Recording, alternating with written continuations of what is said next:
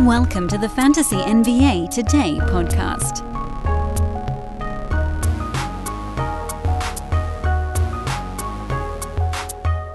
Yesterday, we had one of the easiest teams in the NBA to break down in the Sacramento Kings, and today, I believe we enter the realm of one of the tougher teams in the NBA to break down.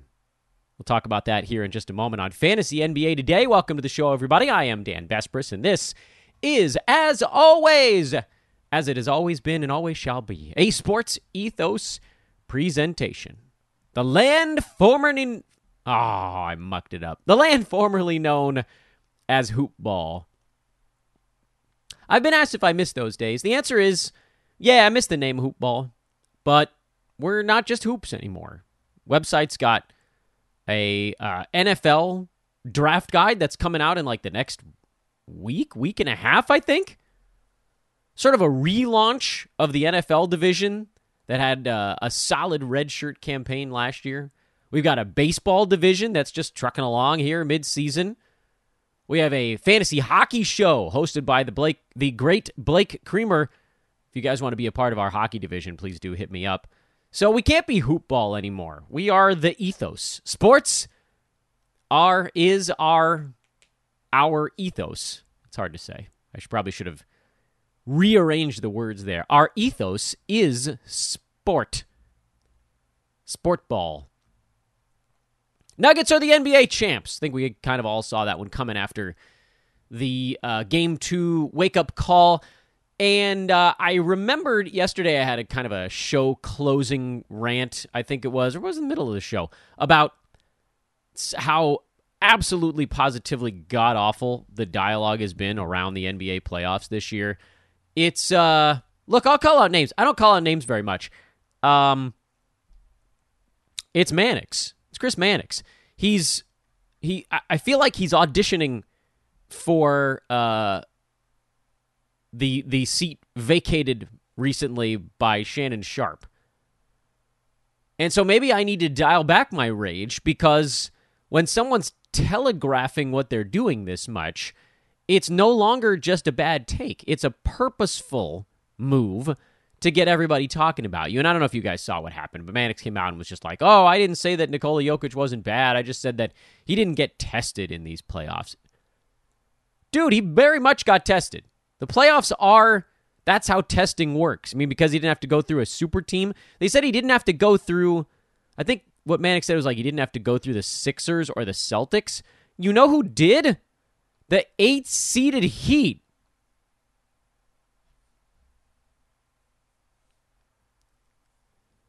That's so dumb. That's so dumb. If the Heat beat the Celtics and the Nuggets absolutely ransacked the Heat, what do you need to know? The Celtics weren't that good at the end of the day. The Bucks folded. They folded. The Sixers, severely flawed basketball team. That's just so silly. It's so silly. This is the type of stuff you say when you want everybody talking about you, when you want to be the discussion point on Twitter. So he's actually to that end, he's he's nailed it. He nailed it. Ah well. So um my apologies for my rant yesterday because had I known that this was all a calculated maneuver, which, look, he can say it's not, but we know it is, um, then I wouldn't have wasted all of your time with it. So pay it no mind. It is purposeful bad take. That's what's happening there to get people talking about it. Nuggets won the championship. Yes, uh, they crushed the Heat but they kind of crushed everybody along the way. The team they struggled with was Phoenix because Devin Booker went lava hot for like the first three games of that series and uh, or four games, some something insane. He was just he was just cruising at a, at an unguardable level, and as soon as he came back down to earth, then the Nuggets went on and sm- and spanked him. And uh, similar story for the Lakers. Um, Lakers just couldn't get more than one guy going at any one time in that series, and and that's how it works. I uh, and the Nuggets I thought played their best series against LA also because they got contributions and big ones from basically everybody in that series, which is not something you saw in the other ones. Nikola Jokic was, after a massive, massive first ball game, he was a little bit, I don't say held in check in that series, but you know, he shot closer to 50% than 75 or whatever some of these other series were like. But then Jamal Murray was massive throughout the playoffs. And in that Western Conference Finals battle, they got really nice games from Aaron Gordon. They got really nice games from Michael Porter Jr. They got some stuff from KCP, which that didn't actually really hold through the finals. That was Jokic. And, you know, turning back to this thing, remember how we talked about before the series if you thought the Nuggets were going to win this thing, you go Jokic for MVP? Of course you go Jokic for MVP because that was at minus 300 when the Nuggets were at minus 400. And after the series went 1 1, you actually had an opportunity to get the Nuggets or Jokic for MVP at a slightly cheaper rate. So that all played out pretty much as expected. Um, and now we're done. Jokic is the MVP. He uh, probably said he didn't want didn't want to wait around for the parade, which is just so damn funny. Um, Bruce Brown was great for Denver, and now everybody hits the reset button. Will there be a finals hangover for the Nuggets? Probably. What about the Heat? Probably. It's just hard. It's hard for these guys to care as much about the regular season after they've gone through this type of grueling, every game matters so much playoff run. And then the regular season comes around. It's like, meh, one out of 82. That's a big reason why you see playoff hangover because the games just don't feel like they matter. Does that mean that I would lower some of my Heat or Nuggets on the draft board? Yeah, actually, probably a little bit. Although it's hard to lower Nikola Jokic because he's been uh, kind of insane. But we're not talking the Denver Nuggets today. We're not talking about the Miami Heat today on Fantasy NBA Today. The team du jour is the Memphis Grizzlies. While we wait on the suspension shoe to drop for Ja Morant because something's coming. It's coming, folks. Gird your loins. I don't know what it's going to be, but it's going to be a bunch. The best thing you can do right now, if you're in a dynasty league, is try to get your hands on Tyus Jones, who is, I would say, inarguably the best backup point guard in the NBA. And Memphis has this uh, really nice problem of being able to kind of hide him behind Ja Morant and only use him when they really badly need to. But also, Tyus Jones is in a contract year. So this Ja Morant stuff, whatever it ends up being, really does muck up what I think could have been Memphis getting a really nice haul for their backup point guard. And now they're going to need him, I think we don't know exactly how this this stuff is all going to play itself out, but the Grizzlies are pretty much loaded to the hilt with guys on frankly pretty damn manageable contracts. Like Steven Adams, his extension it goes down.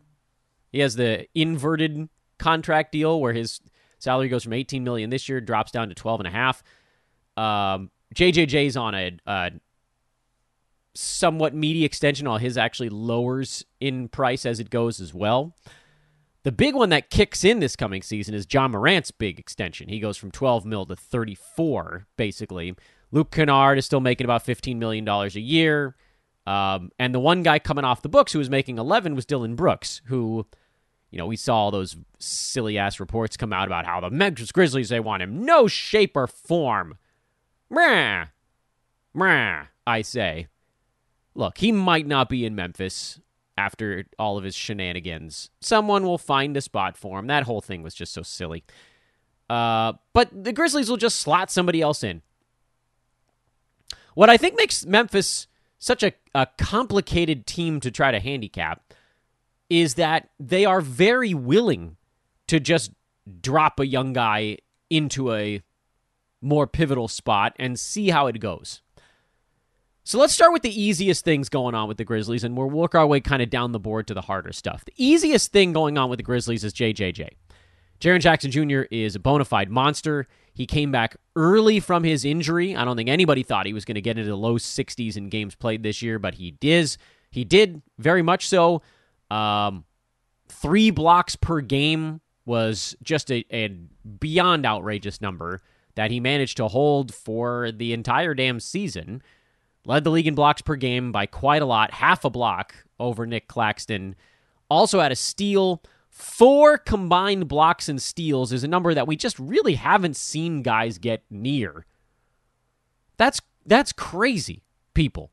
That's absolutely mother bleeping crazy. It was like normally you look at Anthony Davis. He's sort of the gold standard for steals, blocks combined. People call them stocks. I find that to be, I don't know, a little bit silly. Defensive stats, stocks, not my thing. AD was at 3.2 in what was, by all accounts, a pretty good defensive season for him.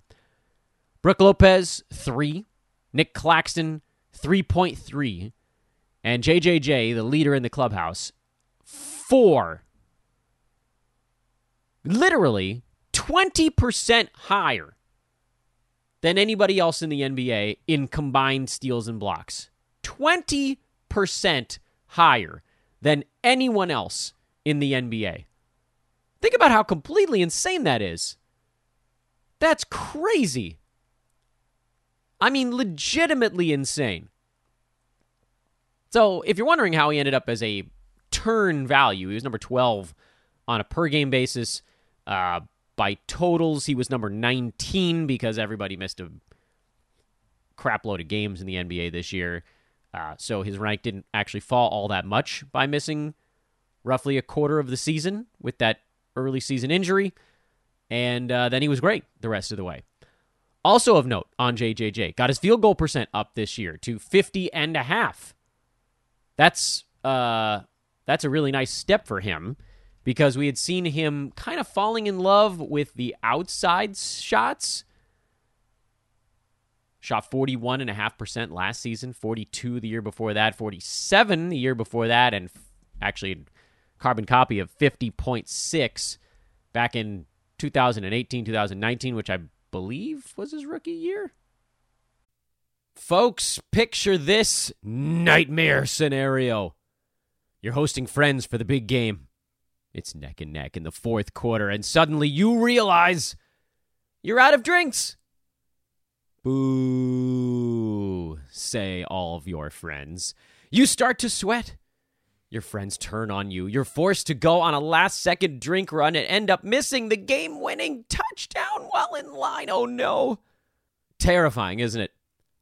Luckily, you can avoid the drama with Drizly, the go to app for drink delivery. With Drizly, you can shop a huge selection of beer, wine, and spirits, then get them delivered right to your watch party. Compare prices across multiple stores in your area, find the best deals on game day drinks, and get back to armchair quarterbacking from, you guessed it, your armchair. Download the Drizly app or go to drizly.com. That's D R I Z L Y.com today. Must be 21 plus, not available in all locations. Yeah. But he didn't really shoot the three ball that season. He only took two and a half of them. This year he took four and a half. His two point field goal percent was a career best 58 and a half this season. Free throw number actually dropped back down to 79, but at that point you're nitpicking a little bit because everything else was so damn good. Also of note, played 28 and a half minutes per game, which some of that's by design. He still picks up personal fouls at a pretty high clip. They want to keep him healthy as the season goes, and it worked. But it does actually mean that even if you think the blocks number kind of comes back down to earth a little bit, because even in his finest block moments, he was, you know, shooting more for about two in this many minutes per game. He had 2.3 last year, 1.6 in the kind of abridged season before that, 1.6, 1.4. That's as you're working backwards. So three was really kind of coming out of the blue. Even if that block number comes back down into the mid twos, there is a chance that he finally plays his way into 29, 30 minutes per ball game or more, and then the other stuff would kind of move with that. It did also help JJJ this year that Steven Adams missed the bulk of the season, and so his rebounding numbers were better. He was playing center most of the season. Not that that was the reason for all of his blocks, as he was picking them up at a really huge clip even at the beginning of the year, or when he came back and Steven Adams was still upright. But it certainly didn't hurt the rebounding cause. Defensive rebounding became a little bit more a part of his identity. So, all of that said, JJJ, can he be number 12 again next year on a per game basis? Uh, it's questionable. This really does kind of feel like the upper limit, with the caveat that if Ja Morant gets booted for half a year or more in a suspension, we don't know what's about to come down, but uh, you know I've got to think that it's at least 25 games or more. Some people said 40, some said 50, 41 would be half a season. I mean, we could be seeing a, a, a large number there. You might get half a year where JJJ has to take more than 13 shots per game. So maybe that's the way that he gets back to kind of where he was this season through scoring becomes a bigger part of his game. Threes, if field goal percent stays relatively high, that becomes a slightly larger positive for him. Steals and blocks, do they hang tough? Maybe blocks comes down a little bit, but perhaps the other stuff evens it out. I think you probably see him get drafted in the mid second round, which is not an insane place to take him. I just don't think I would push him as high as the turn because this really did kind of feel like, to some degree, maxing out. Next on the board for the Memphis Grizzlies, Desmond Bane, who remains on an incredibly affordable contract. Bane making just $4 million this coming season before uh, he becomes a restricted free agent the year after that. That's, well, they'll, that's when they'll have to pay him, and they will, because there were stretches this year where Desmond Bane was the Grizzlies' best player, and there were stretches during the playoffs where he was, frankly, more important to what the Grizzlies were doing than Ja Morant. I look at it more from kind of the Lakers' standpoint. That was the series where the Grizzlies had to play a, a serious opponent, and the Lakers just told Ja to beat him from the outside. And there was a game where he did. He went, ner- he went nuclear in a game. But for the most part, Desmond Bane is the multi level guy on that Grizzlies team. He can score around the rim, he can score in the mid range, he can shoot the three ball. Led the team in threes this year at about three per ball game. Shot 48% from the field. Averaged 21 and a half points, five boards, four and a half assists, a steal. Terrific foul shooter at 88%, one of the better foul shooters in the NBA. Just so much to like about Desmond Bane's fantasy game. And then he promptly got hurt and missed a quarter of the season. That was the only thing that held Bane back this year. Des was number 36 on a per game basis at 31 and a half minutes per game. There is no real reason to think he can't replicate that. And again, if a Ja Morant news break comes here in the next day or two, which Adam Silver basically teased that he was going to wait until after the finals, let the let these two teams duke it out, let us all kind of forget about the Ja Morant stuff for a, a little bit, and then the news would come. Well, it's coming. And if Bane has to take more than 16 shots per game, well, all of that is just gravy. Field goal percent for him is not bad enough where additional usage wouldn't almost exclusively be a positive. Put the ball in his hands more often, you'll see free throw attempts go up, field goal attempts go up, assists will go up, threes go up, points goes up. The only thing that maybe doesn't is field goal percent. Perhaps that comes back down a little bit if he's not kind of working with a, a class A running mate in Ja Morant. But like again, even if field goal percent comes down a little bit, his free throw is more important than his field goal percent. It's a bigger positive than his field goal was a negative, and then everything else is basically just you sort of pour on icing. You just splash splashing icing all over that cake. Sports Ethos was very high on Desmond Bane this year, and he was well on his way to being a big hit before the injury. And so, you know, when you handicap him, I think a lot of analysts were. So I will both credit giveth and credit taketh away because ultimately he did miss 24 games and and you have to put that into the mix. But what it also did is it might open up Bane for another possible win. Meaning this was going to be the year second year in a row actually where he was going to truck his ADP and then he got hurt and so maybe that window gets cracked open for one more draft season. Although, again, we'll see. If Ja Morant gets suspended for half a season, you're going to see all of these guys, in particular, Tyus Jones and Desmond Bane. you'll see their ADPs kind of bump up the board. A little bit for Dez, and then a lot of it for Tyus Jones. Ja Morant was actually the third name on the board for the Grizzlies, but there's a pretty good size drop off there. And we'll tell you all about it after I remind you guys that we are now five days away from Father's Day. And I hope you haven't missed your chance to collect some manscaped goodies for the father figure or simply the hairy person in your life. Maybe it doesn't have to be Father's Day anymore. Maybe it can be a birthday gift or just a I can't stand to see how much hair you have on you gift. Manscaped.com. The promo code is ethos20. Check out the performance package, the lawnmower, the the hedger, the beard hedger, which is this fantastic new product that I've been telling you guys about, or the luxury nail kit if you just want to go small, you know, if you don't want to break the bank, if you don't want to get somebody the best damn trimmer or hedger that they will ever have in their life, if you just want to get them the best nail kit they'll have in their life. That that bad boy was only 20 bucks last time I logged onto the site. And you can get that for $4 off with free shipping. Thanks to the code ethos20. I think hoopball20 as a code might actually still work over there as well. But uh, ethos20, hoopball20, whatever you want to do, go to manscaped.com, check out their good stuff, and get some grooming goodies for the hairy person in your life. All right, so Ja Morant, what the hell's going on there? We might not have to worry about it, but even if we do, in nine category leagues, I want nothing to do with this. He's a multi punt play, which, when you look at what you're punting there, he's a points league darling. He's one of the best points league players in the NBA, in fact because his scoring is outstanding at 26.2 points per game. Rebounds are good at six from a guard. Assists are good at eight. Steals over one per game. And then nothing else really matters. Yeah, the blocks are low, but whatever. He's a point guard anyway. And the threes are not that high. But again, sort of who gives a crap when you get 26, 6, and 8? He's not Luka, but from a points league standpoint, he's terrific. But super high volume, 46.5% from the field, medium size negative. Very high volume, 75% at the free throw line, medium to large size negative, and three and a half turnovers per game. Pretty good size negative there as well. Yes, obviously, he's more valuable in 8 cat than 9 cat, and significantly more valuable in points leagues than he is in any category format. And because of that, if you're playing in basically any category format, he's going to be getting overdrafted. If you're in points league format, he's probably going to get drafted really high, and that's probably about where he belongs this vague, very high. But think about it.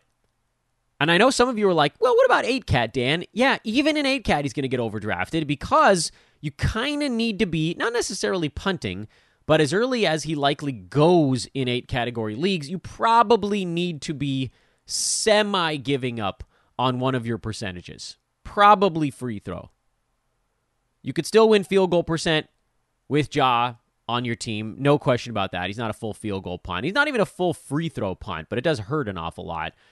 But still, you're probably not drafting him in 8 cat if you're trying to be competitive in the two percentages categories just based on where he ends up going. He just keeps getting drafted in the 20s and 30s, even in nine category leagues, and he has just almost no shot of getting there over the course of an entire season unless he magically starts hitting two and a half or three three pointers per game and fixes one or both of his percentages. It's a long way. 90s to 30s is a very large jump. If you're punting, free throw percent, and maybe threes, then there's and again, he's not a negative in three pointers, but you generally expect more from one of your early high scoring guard draft picks. Then maybe that makes sense. But I, just I can't really make an argument for drafting him in a nine category format. It makes no sense because he ain't gonna fall anywhere near where he should be unless he's suspended for half a season. And then you do whatever the hell you want to do. That's going to be a little bit messy, but you know, I, I would I get it. There's a different argument there as to oh, you know, I get this in season bump, and if you're in a keeper league, then maybe that makes sense if he's going super late. But again, like in a nine cat league, even if he gets suspended for 30 game, 25, 40 game, whatever the hell it happens to be, uh, even if he gets drafted like at 100, that's still a hard sell for me. Because again, he was only number 93 per game and missed 21 games. There's no saying that even if he gets suspended for half a season that he plays in the other 41. This is a guy who plays himself into all kinds of injuries.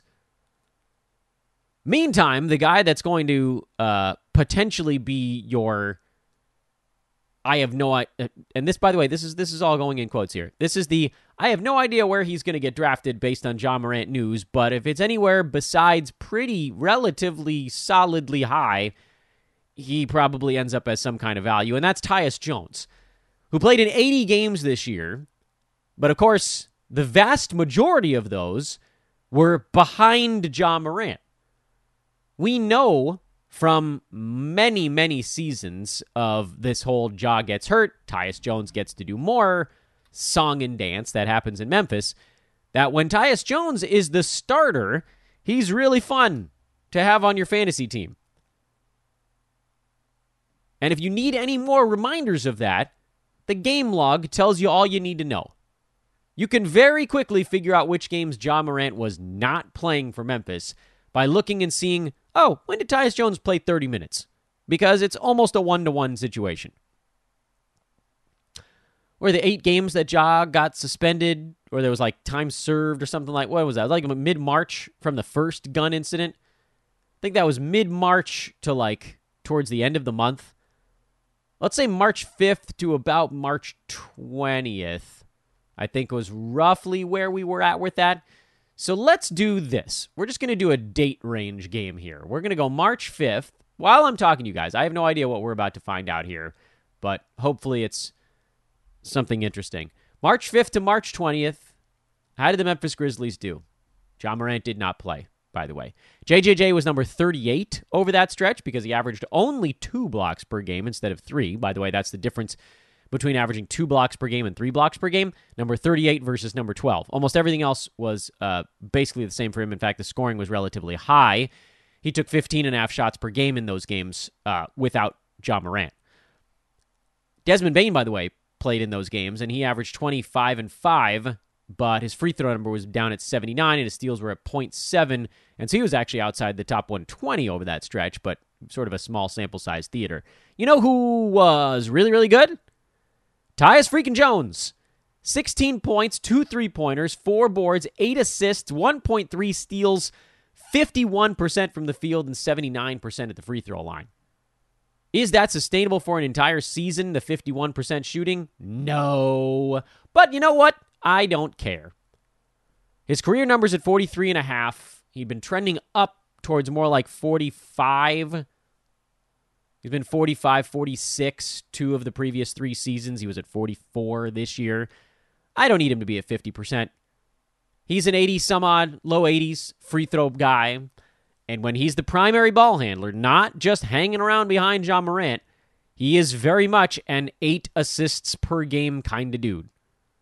He is very much someone who can give you 15 or 16 and 8 with over a steal per ball game. His per 36 on steals is more like one and a half. He's been he's been good at that for a long time. So the only thing that you're looking at here that probably wasn't sustainable was the 51% shooting. 16 and 8. Steals could almost even be a little bit higher.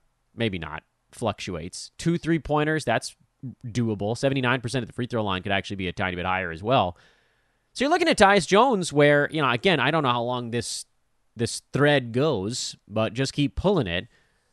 He's a guy that could give you one month, two months, three months of top. He was number 44 during this stretch, but you know, 16 and eight, couple of threes and one and a half steals. That is a top 50 level fantasy performer if you extrapolate that for an entire season. I don't even know who in the NBA has that type of number. Let's see. We'll start by assists. Anybody have around 16 and 8 for a season? That was decent at percentages because the answer there is Russell Westbrook. Uh, Jrue Holiday was at 19 and 7.5. That's not that far off. Freddie VanVleet was at 19 and 7. Jrue Holiday was number 39. VanVleet was number 19. Obviously, they're separated by other stuff. VanVleet hit more three pointers, better steals numbers. Jrue was better from the field. Um, they, unfortunately, there just weren't really other guys in the NBA that averaged 16 and 8. Chris Paul's not that far off. He was at 14 and 9 with a steal and a half at 44% shooting. You might just get Chris Paul, old, aged Chris Paul numbers from Tyus Jones this year. Cool. That's top 40. We don't know how long it's going to last, but I, I, mean, I don't care about the format. If you can give me 40 games of top 40, I am spending a pretty good draft pick on that. Not like, you know, first five, six rounds. Obviously not. You want guys that are going to give you, you're hunting top 50 for an entire season there. But once you get into that range, you know, some folks are drafting, taking shots like, eh, it's probably like around pick 90, 100, whatever If you can go squeeze a half a season of top 40 out of someone in that range, very much worth it, regardless of format. Build yourself a lead in head to head leagues. Pile it all into the bucket in your Roto League. It makes sense regardless. So Tyus Jones could be very interesting this year. Center spot, probably not all that interesting. Steven Adams, Brandon Clarke, those guys.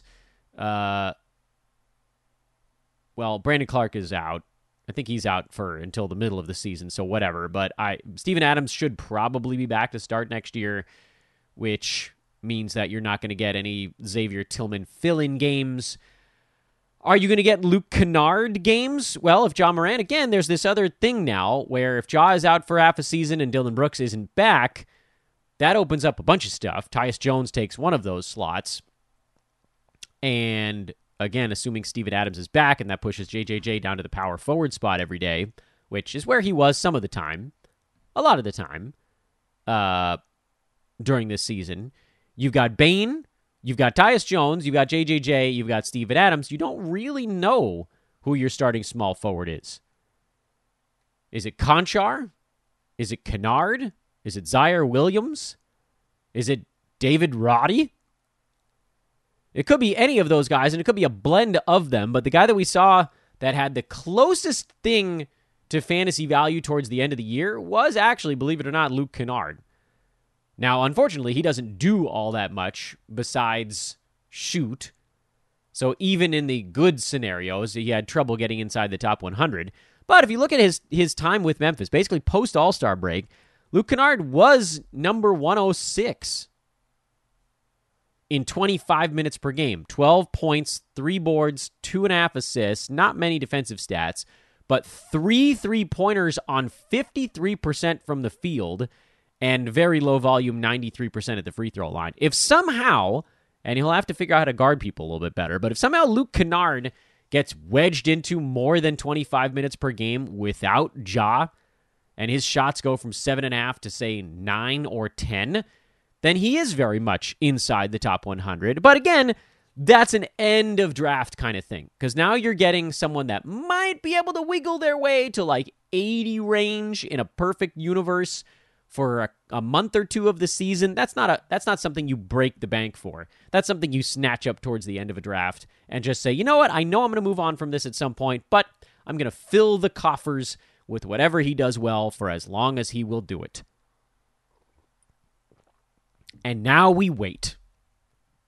And that's really the story on the Grizzlies. And now we wait. Because all of this stuff flips on its head.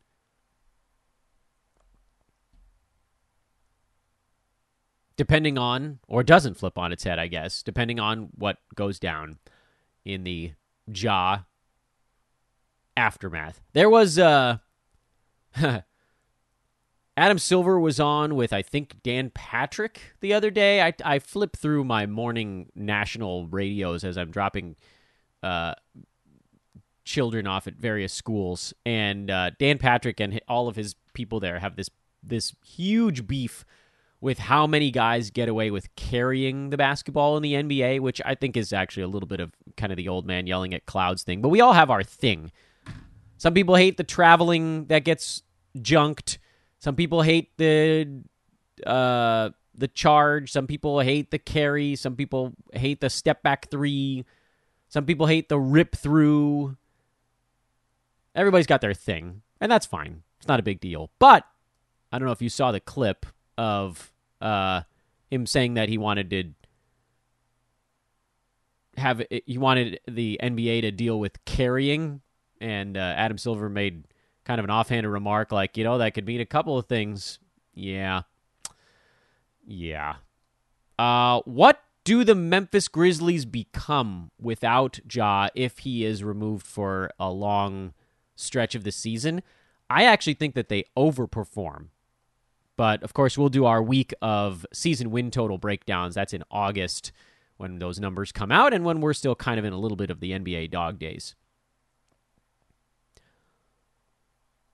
We'll take a break. That break is until tomorrow. Congratulations to the Denver Nuggets, your 2022 2023 NBA champs. They were uh, one of the best teams during the regular season, and they were far and away the best team in the playoffs, and they really didn't get pushed. That's how good Nikola Jokic and Jamal Murray are. If anybody needed to remember what the Nuggets did during the bubble when Jokic and Murray were both healthy, this was it. I mean, they were an Anthony Davis like game winner. Wasn't that game three or four or five? Was that game five? I don't remember which one. AD hit that step back. Justin's. It wasn't a three. I think it was a long two in the bubble. Got the Lakers a game winner. Then they went on and uh, had a, a better shooting game and kind of pushed their way into the finals at that point. I mean, without that, the Nuggets may have been the bubble champs. That that team was Jokic, Jamal Murray, and Jerami Grant was the guy they had playing off of those dudes. This time around, they basically replaced Jerami Grant with uh, Aaron Gordon, who was not as good from three point land as Grant was, but more powerful on the interior. And then also added a healthy Michael Porter Jr. and KCP, who's actually shown himself to be a pretty damn good postseason player, and he's now a two time champ. So, of course, that Nuggets team was really good in the playoffs this year. If they had KCP, and well, Lakers had him in that one, but if they had KCP or a healthy Michael Porter Jr., they probably are two time champs. As a Lakers fan, I say thank you for not having those guys at full tilt at that point. But did Michael Porter Jr. even play in the bubble playoffs? I feel like he was out for all of them. Or was he like dinged up? I think he was out. Ah, it's a long time ago now. I try not to think about think about much from that year other than all of my LA franchises winning titles and in a year when we couldn't celebrate them. anyway, Nuggets deserved it. I don't care what the hell some of these hot takers are saying on wherever they can get their hot takes out. They beat the crap out of everyone, and everyone else needs to just get better now. Because the Nuggets are not that old either. They're going to have to place, replace Bruce Brown, but Jokic, Murray, MPJ, those guys are all locked in there. They didn't have to go that deep either. Christian Braun was basically the only other guy. Jeff Green got a little bit of time. Congrats once again. NBA is over. Over, over. Draft coming up in eight days, though. Nine days? Nine days. I lost track of what day it was. We'll do some draft coverage probably late this week, maybe early next week. Try to do three or four shows on that where uh, we play the game. Can my friends at SportsEthos convince me to care about rookies? Which they did last year. I cared about Mark Williams. And then he ended up having a really nice post All Star break run.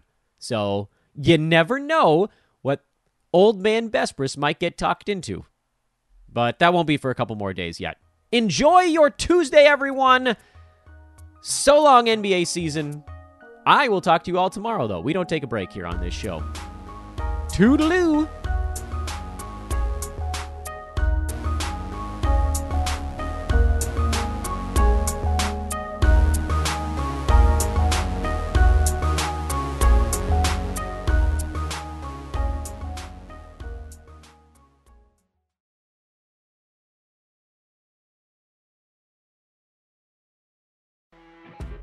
You know, when you're listening to a true crime story that has an unbelievable plot twist that makes you stop in your tracks? That's what our podcast, People Are the Worst, brings you with each episode. I'm Rachel. And I'm Rebecca. We're identical twins who love true crime cases that make you say, didn't see that coming, and we hate the people responsible for them.